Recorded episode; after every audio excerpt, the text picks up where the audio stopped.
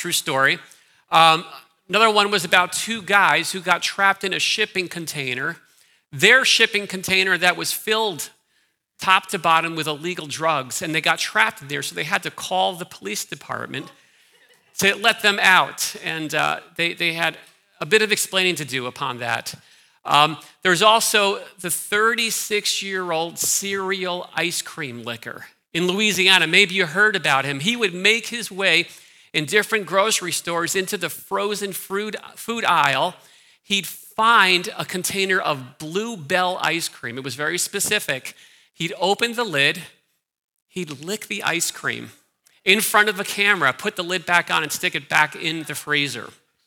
And uh, there is no shortage of, of knuckleheads in the news. And, and maybe um, it's not a bad life goal to never find yourself in the headline as one of those knuckleheads. And um, it's in a way that's kind of what we're doing in the series that we started last week. Uh, we're in the book of Proverbs, and the series is called Foolproof. Uh, we started last week.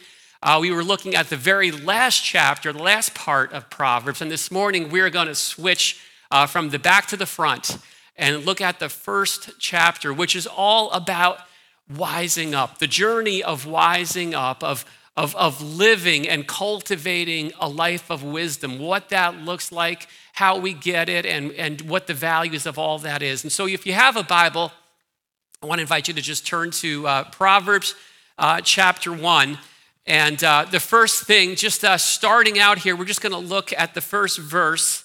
And uh, this kind of describes the people of Proverbs. It says this The Proverbs of Solomon, son of David, king of Israel. Let me just stop right there. It starts out the book of Proverbs with an introduction to the author. Uh, Solomon is his name. And uh, the idea is that he didn't actually come up with every proverb in the book of Proverbs, but it's more likely he did put this collection together and um, Solomon's story, you can find it in the Old Testament books of First Kings and Second Chronicles. And if you're at all familiar with it, you know that it's what you would have to describe as a complicated story. Um, when Solomon became Israel's king, he had the kind of encounter, uh, a visit from God, the kind that all of us would love to have. Uh, God appeared to him and he made this unconditional offer that he said he would give Solomon anything he asked for, no conditions, no strings attached. And that offer was put right in front of Solomon. And of all the things that Solomon could have asked for, he asked God to give him wisdom. He asked him for the wisdom he needed to lead the people that God had entrusted to him. And, and God was, was so pleased with that re- response that that he gave Solomon not only wisdom, but riches and possessions and honor as well. And so Solomon turned out to be the most successful king Israel ever had. And under his reign, Israel experienced this unprecedented prosperity. And, and Israel turned into the preeminent nation uh, of the ancient world. Just listen to how Second Chronicles uh, sums it up in chapter 9. It says this about King Solomon that he excelled all the kings of the earth in riches and in wisdom. And all the kings of the earth sought the presence of Solomon to hear his wisdom, which God had put into his mind. Solomon had 4,000 stalls for horses and chariots and 12,000 horsemen. And he ruled over all the kings from the Euphrates to the land of the Philistines to the border of Egypt. And the king made silver as common in Jerusalem as stone. And he made cedar as plentiful as the sycamore, and horses were imported for Solomon from Egypt and from all the lands. Now, we don't really understand a lot of those ancient designations, but uh, that's a way of saying that Solomon had it going on. He had it all. Elon Musk couldn't hold a candle uh, to what Solomon had. And that's true on one level, and yet on another level, Solomon was this highly flawed individual women in particular seemed to be a bit of an Achilles heel to him. Uh, the primary way he went about bringing in all of this prosperity into the nation of Israel was by forging these alliances with foreign kings and foreign nations. And, and he did that by, by marrying their daughters. And, and that was something that was expressly forbidden uh, by God. And truth be told, Israel would struggle with that issue of compromise for, for generations to come after Solomon's time. And you can kind of just follow the thread and see that it circles back to that example he said. Or, or maybe to be more accurate to say that, that the, it was the example that was set for him by his own father. Um, so, in addition to being author, in addition to being king, verse 1 also tells us that Solomon was a son, the son of King David. Now, we don't get his mother's name here in this introduction, but you may have heard it. Her name is Bathsheba. And David and Bathsheba had a bit of a complicated relationship themselves. And so Solomon, in a way, he sort of followed in, in the family footsteps. And I think the point I want to make is that none of that gets hidden from view. I, the, the Bible is just so brutally honest about people and their flaws and their failures. And, and one of the challenges for us is to be honest about our own failures and flaws, right? Um, you see, this is what we learn in Proverbs. Proverbs really comes down to one imperfect person passing down essential life lessons to the next generation. See, it's not about just passing down the highlight reel of our greatest moments. Um, it's not about us passing down a spotless track record because if you know the gospel, you understand that's only something that Christ gives. Um, but truth be told, our failures can provide some of the most fertile moments for learning what it looks like to wise up. And those experiences can be passed on to others who can learn from our mistakes and just maybe not repeat them themselves. And so here's the point as flawed as David was, he tried as best as he could to pass on what he'd learned to his son Solomon. And in writing this book of Proverbs, Solomon's doing the same thing. He's another flawed father, imperfectly attempting to pass on the lessons he'd learned to his own son, right? And the truth is that that's the way it works, right? This is the story of history. And one of the common attributes of every generation is that everyone is flawed. Eh, if you're a young person here this morning, please don't assume that because you are able to pick apart the flaws of those who have come before you, that, that they have nothing to offer you that's worth your time. There, there's a kind of arrogant assumption that seems to run rampant in our society that reflects that. I think it might be more accurate to say that those who have gone before us are a lot like us, maybe just in different ways, right? And, and, and newsflash to all of us this generation, whichever generation you are a part of, you're not going to get it all right. And the next generation is going to come along and remind you of that as well. But what I do want to do, I do want to challenge us throughout the course of this series is to, to, to work at opening up the lines of communication between generations. Um, think through what is it that short circuits these communications and figure out how can we better listen to each other and learn from each other because that really it really matters. And, and proverbs shows that. So so that's a very quick look at the people of proverbs. Um, after that um, let's look at the purpose. That's what comes next. And i'm going to read about it. There's four different purposes and then we'll unlock each one. It says this to know wisdom and instruction, to understand words of insight, to receive instruction in wise dealings, in righteousness, justice, and equity, to give prudence to the simple, knowledge and discretion to the youth. There's a number of different purposes. Um, these are the intended outcomes that Solomon had in mind for those who would immerse themselves in this book. And so to, to, to look through four of them, the first is, is this He says, to know wisdom and instruction. The idea is to receive instruction and training in essential life skills and, and to come out with a set of tools in the toolbox to be able to navigate complicated life challenges. The word the Bible uses is the word called wisdom. And, and wisdom, just to clarify, it goes far beyond just career success. Um, I don't know if you've noticed, but there are plenty of people who are winning at work and losing at life. And that's not a good combination. Wisdom is not about separating different aspects of our lives, it's about integrating them, all of these different pieces together and, and navigating them as a whole. That's what Proverbs is written to help with. The second point of Proverbs is to understand words of insight. Insight means being able to see beneath the surface, the surface, to, to, to dive deeper and get to the heart of what's going on, or, or maybe to discern the why behind the what. Uh, reason being is maybe you've noticed it's not always obvious, right? Things are not as simple as they seem. Figuring out why people do the things they do is no easy task. And sometimes we have a hard enough time just trying to figure out why do I do the things that I do, right?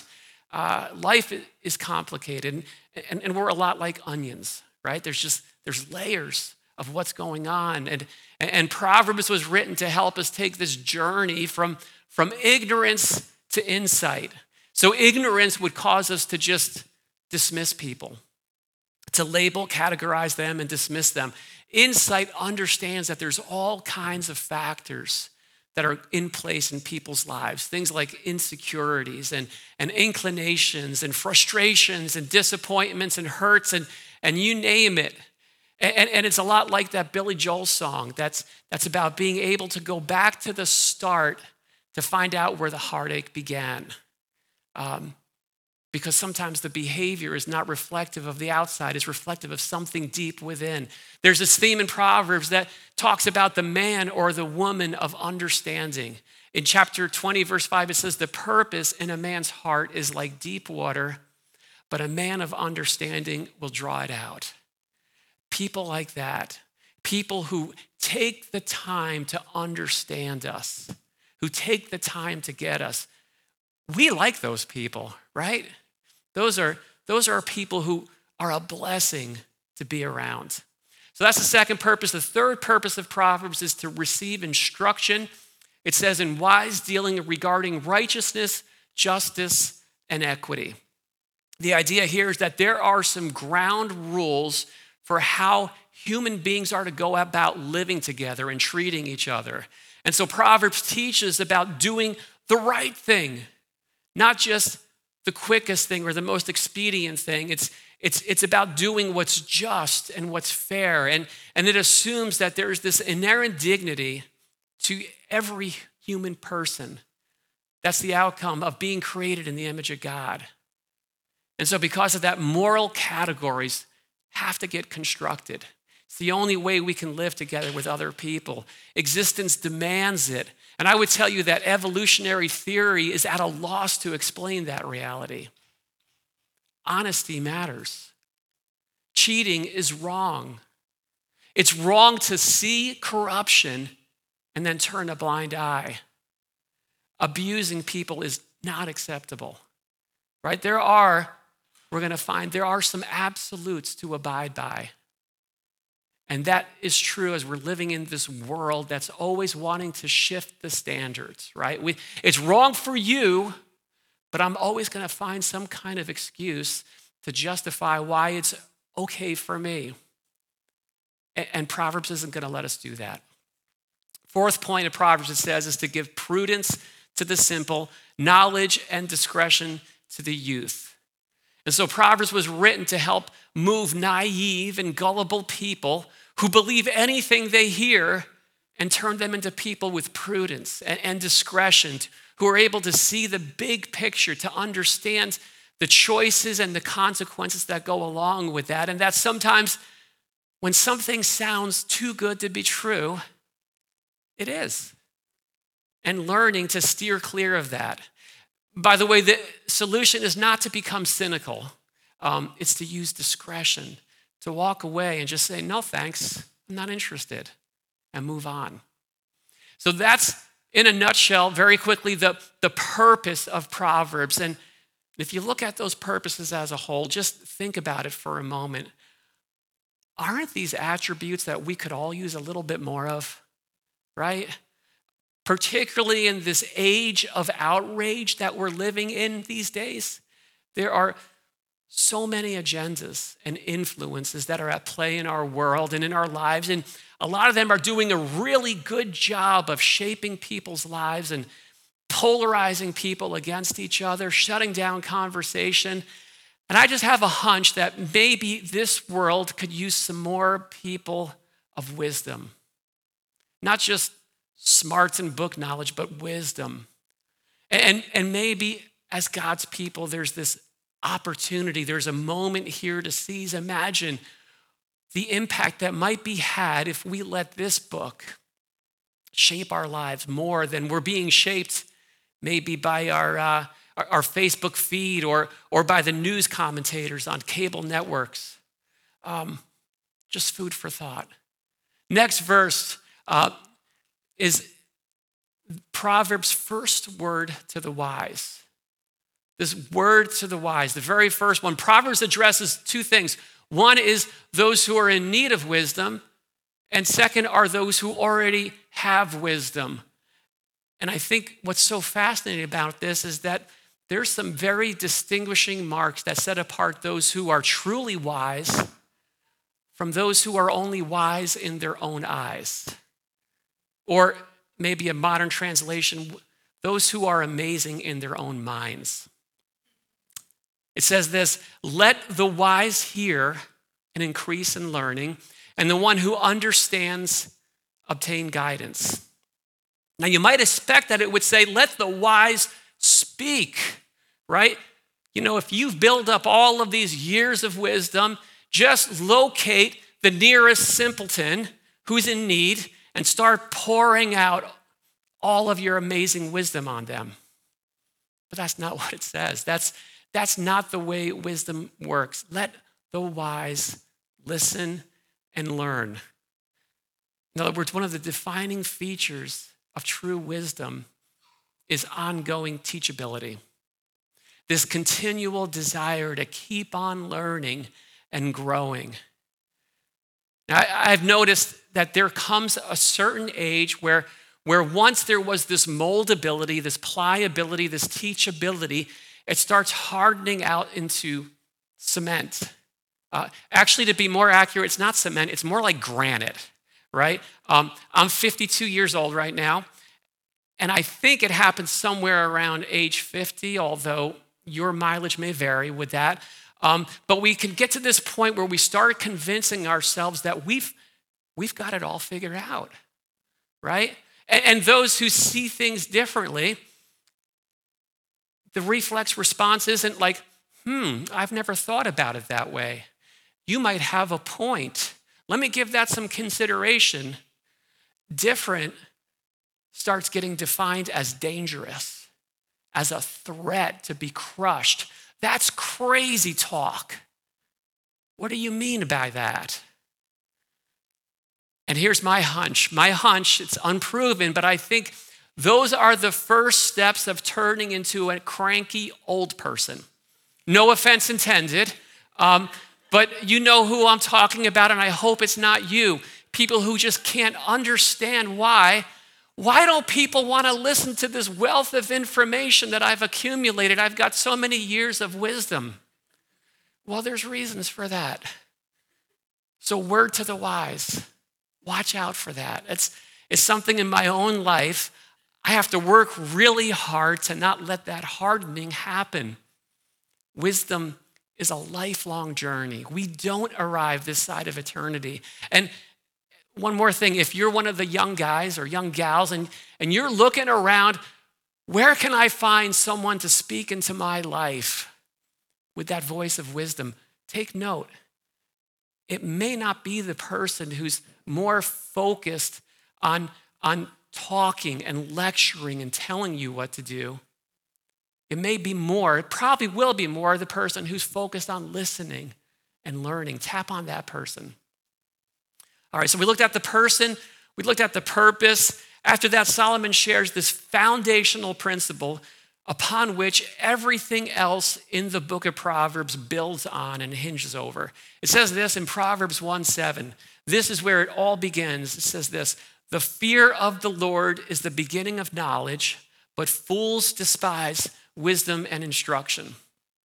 All right, so Here's some introductory notes about uh, Proverbs. At first glance, you might open up the book of Proverbs and think this is probably the, mo- the least overtly spiritual book in the Bible. You know, eh, this verse I just read is one of the few places where you even see the name God get mentioned.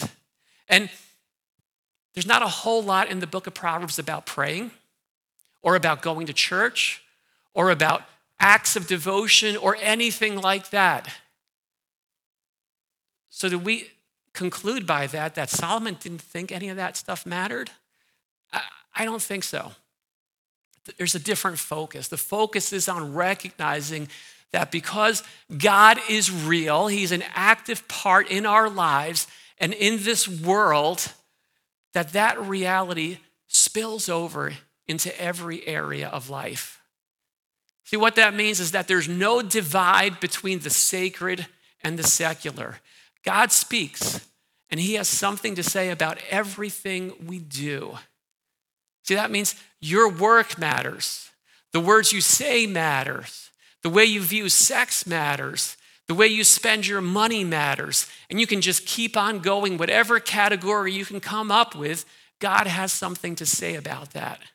So there's no such thing as a compartmentalized Christianity that we kind of take out for an hour and a half on Sunday once a week, and then we leave the church building and you put it away again till the next week, right? That's the whole idea behind this phrase, the fear of the Lord. The fear of the Lord is the beginning of wisdom. And the point is not so much to be like afraid of him or scared of him. Um, Although you don't want to throw that out because God is big and He's awesome. But it'd be more accurate to say that the point is to revere Him. To fear God is to revere Him, it's to see Him as the reference point for each and every aspect of life. Now, now that may be for you something you've never even considered before. Um, give that some thought. Because apart from that foundational fear of the Lord, I got to tell you, the book of Proverbs, it doesn't make a whole lot of sense. It's going to feel like someone else is trespassing into your turf and telling you what to do. And that's actually exactly what is happening, except for one thing it's not your turf, it's God's. And his domain is not limited to just sanctuaries and buildings. This world is his sanctuary, and he has something to say about all of it. Now, now, personally, I got to tell you, I feel really good about that. I find that to be incredibly good news because what that means is that whatever situation I'm in, number one, I'm not on my own. God cares about it and He says something about it. He speaks into every situation. And it also means that I can narrow my focus into figuring just one thing out. That one thing is this Lord, what do you want? How would you have me do this? That's, that's pretty much the only thing that matters. And I find that to be better than the alternative because there is an alternative to, to fearing God. And the alternative is not to not fear anything. Um, I hope you realize that. It's, it's actually to fear everything else, right? We're either, our lives are either going to be fueled by this liberating fear of the Lord or by the paralyzing fear of all of the realities in this world that are beyond our control. And have you noticed there's a lot of them? There's a big world. There's a lot of things we don't know about, like the future. And, and, we can worry about our finances and we can fear expectations and what other people think of us. And along with that comes just mounds and piles of stress and anxiety.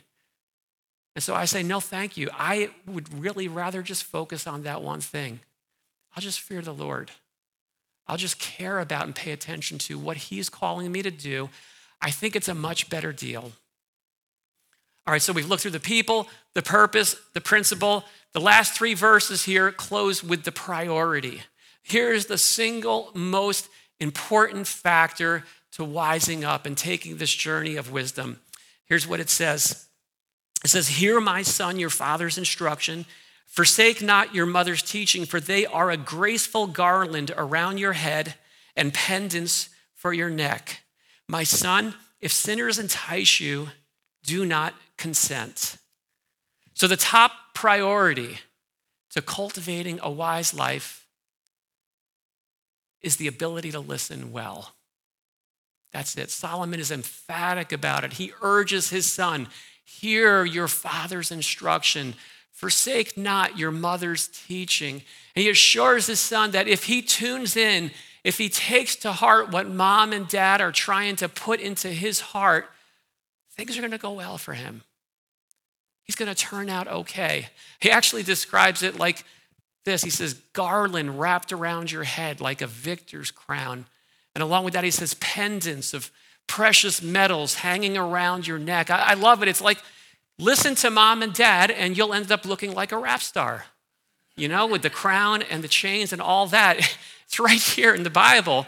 Uh, but really, it's, it's just a word picture that reminds us that blessing is the byproduct of listening to the right voices.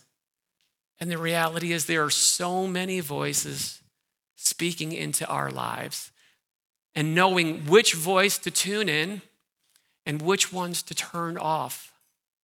That's like one of the secrets of finding a good life of cultivating a good life and winning at life. My son, he says, if sinners entice you, do not consent. When I was a kid, I, I learned that in the King James Version. My son, if sinners entice thee, consent thou not. Very, very in your face. There are people to just shut down and shut out, tune them out. Maybe like that, the internet influencer, right? With a with a sum total of 19 years of life experience under her belt. She's never met you, she doesn't know your name, but she is quite confident that she has a better handle on what it takes for you to succeed at life than your lame, old, out of touch mom and dad, right? You know the ones, the ones who love you, the ones who care for you, the ones who make sure there's food on the table each night, and who would literally die on the spot for the sake of your well being. What do they know? Not everything, but probably a whole lot more than you think, and quite definitely a whole lot more than her. All right, no, no matter what our age, no matter what season in life we find ourselves in, here's the priority tune in the right voices and turn off the wrong ones. The voice of wisdom, it comes in many different forms from many different places. And so we need to all make sure that door of our lives is staying open and receiving godly wisdom. There's, there's no substitute for it. Where do you find it?